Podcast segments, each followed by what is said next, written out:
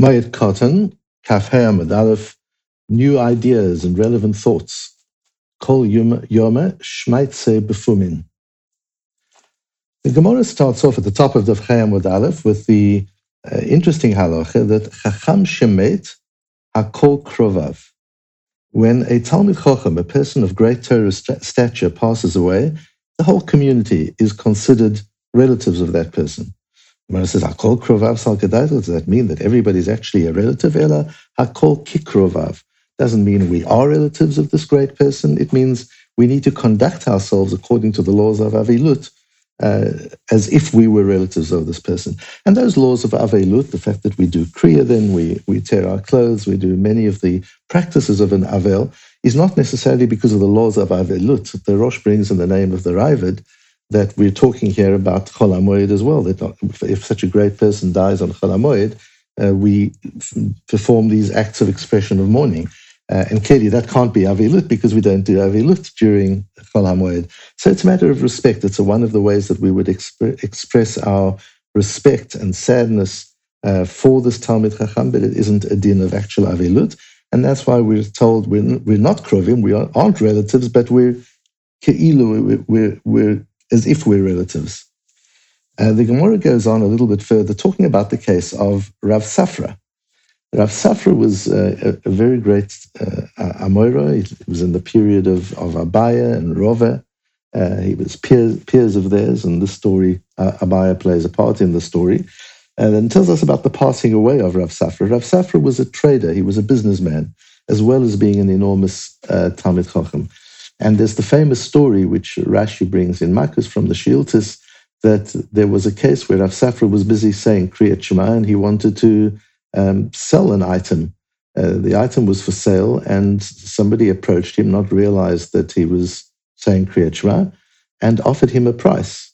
He didn't answer. He continued saying Kriyat Shema, and the other person, the uh, prospective purchaser, thought that the price was insulting to Rav Safra. So he increased the price. He increased his offer, and still Rav Safra was silent. And so it went on. The price of the item went up and up the prospective buyer was trying to get an answer out of Rav Safra. By the time Rav Safra came to the end of Kriyat Shema, he excused himself and apologized and said, uh, you may buy the, the object that I had for sale, but at the first price that you offered. Because in your mind, in my mind, when you offered that price, I'd made a sale in my mind and I was happy with that price. And you only continued to, to raise the price because you thought I wasn't accepting it. But I had accepted it in my mind. I was just busy saying Kriyat Shema. He was a person that was very meticulous about his integrity and honesty in business and in, in all other matters as well. And when he died, Lo Karu Rabbanan Ale, the, uh, the rabbis of the time didn't do Kriya. They didn't keep the laws of Avilut as we were told the one should do. Amri, when asked, they said, Lo Gamrinan Mine, we actually didn't never learn from him. He wasn't a teacher. He wasn't the Rav of a community. He didn't give public shiurim. We never learned from him. Amalu Abaya, Abaya was rather upset with that response. And he says, Mitanya Harav Shemet. It doesn't say that if your Rav dies, that you need to perform acts of, of, of. It says Chacham Shemet, a wise person, a Talmid Chacham, a person who's deeply knowledgeable in Torah and has great stature in Torah. And Rav Safra is such a person. And, and therefore one should, V'od, and furthermore, Kol Yomesh Maitze Befumin Bevei Midrasha. How can you say you haven't learned from him? It's true, you might not have formally sat in his shiurim, but in the Beis HaMedrash, every day people are talking about his chidushim, the new ideas that he innovated and that he taught. Uh, some say that Rav Safra, the name Safra from Sefer, means that he, he was an author. He wrote because he was always traveling and he was away. He didn't have a fixed place to give regular shiurim, and he used to write his Torah, and that used to get distributed, and people used to learn it and and, and discuss it and debate it. So Abaya says, how can you say he's not your Rebbe that you didn't learn from him? First of all, even if he wasn't your Rav, you, you have to keep the laws of Avelut. And secondly, if he wasn't your Rav, he was your Rav because you learned from him, you discussed, you learned Torah from him, although it wasn't in a formal way, it was in, in an informal way. Uh, there are two different ways of understanding Abaya's comment. The, um, the one way is that these are two different reasons that Abaya gives as to why Rav Safra should have been honored with proper mourning. The one is, it's a Talmid Chacham, even if he wasn't your Rebbe, even if he wasn't formally your teacher, he's a great man. And the second one, he is your Rebbe, he did teach you. Uh, as, as a second reason. The other way of learning this, this Gemara is that these two reasons are connected. Firstly, it says that a Talmid Chacham who, who dies, not necessarily a Rav who, who dies, Va'od, and furthermore, how do you know that he's a Talmid Chacham? Because you talk about his Chidushim in the Beis Medrash all the time, and we'll, uh, we'll get to a clearer understanding. These two different ways of learning are the, is the way I understand the machloket, the difference of opinion between the Rosh and the Maharam Rutenberg. We've spoken often about the Maharam Rutenberg. The Maharam Rutenberg is so pivotal because he's at the end of the period of the Tosfos, and his Talmidim become the halachists. So his one great Talmid is the Rosh. The Rosh comes to Spain and brings all the knowledge of the Baalei Tosfos with him uh, to Spain and merges it with the Spanish school and the school of North Africa that the that the Rif had brought to Spain. So Spain becomes an unbelievable center of Torah, and the Rosh's contribution uh, to that center of Torah is is enormous in and of its of its own right. Um, there's a, there's a letter that the Rosh's son, the Tur, wrote to somebody in Europe who wanted to move to Spain, and he asked the Tur, "What should I come with? What should I bring with me?" And uh, in, in our kind of society, if somebody says, "I want to emigrate, I want to go on Aliyah, what should I bring?" we you know, we tell him what furniture to bring and what furniture not to bring, what clothes to bring. Uh, the Tur understood exactly what the question was, and he says, "Bring all this for him you can, but don't worry about the Tosfos because we have my father, the Rosh, here." And the Rosh has got with him, his, he understands all of the Tosfos, he knows all of the Tosfos, he has summarized all of the Tosfos in his own sefer called the Tosfos Harosh, and, uh, and therefore you don't need the Tosfos. That's how great the Rosh is and what he brought to, to Spain at that time. Uh, and the Rosh is a Talmid of the Maharam Rutenberg. The Maharam Rutenberg was famous for uh, the fact that he was kidnapped and the non-Jews had asked for an enormous ransom and he was the person who said, Do not ransom me, do not pay, leave me in prison, um, because if you ransom me, this, this practice will continue. They'll keep on kidnapping people. And so he forbade the community to ransom him, and he, and he died in jail, and took a long time for them to even get his body out to be able to bury. But while he was there, his Talmidim visited him and wrote down his psakim. He was a, a great posek of the time, and, and his Chidushei Torah. And we have a lot of that through the Talmidim and directly. And one of his Talmidim is the Rosh. And the Rosh in on our piece of Gemara in Siman Nun Tet uh, says that this law that a Chacham Shemet HaKol Krovev, that if a Talmid Chacham dies, everybody mourns as if they are relatives. He says, Katav Rabbeinu Meir Zal, the Maharam Rutenberg, my Rebbe said, that's Dafka Shiyodin Mishmuotav Shechidesh. That's only if you are aware of the chidushim, the innovative ideas that this person innovated. That is what makes him a Talmid Chacham. But if you don't know such Chidushim, and he's also not your Rebbe, neither do you know of his innovations, nor did you study by him as, as your Rebbe, or he was, he was not the Rav of your community, mechayev alav, then you're not required to do Kriya if you hear about his death after the funeral. So that's the, the view of the Maharam Rutenberg. And he brings his proof from Abaya's comment, where Abaya says, um, Kol Yom Shmaitze Beves Medrash. The reason that you have to Uh, observe mourning for Rav Safra is because his chidushim are being talked about in the Beis Medrash. So you see clearly that the chidushim have to be talked about. You have to know about about his chidushim. The Rosh himself says, "Velini hefech dvarav," and it's so interesting to see the Rosh is a dedicated Talmid of the Maharam Rutenberg. But as we have so in so many cases, we've got it with with Rashi and Rabbeinu Tam with Rabbeinu Tam Ri. We've got it throughout the history of Torah that the Talmidim, the disciples, often disagree with their Rabbeim.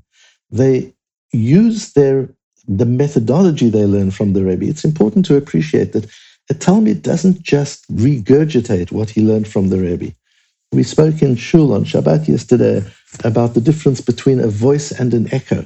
What it is for a person to have an authentic voice as opposed to simply be echoing what's around and about him, for a person simply to be saying that which will be accepted, that which will gain him likes on Facebook and, and will gain him popularity. That's living in an echo chamber. And today we live in such an echo chamber where things are just regurgitated and quoted and requoted.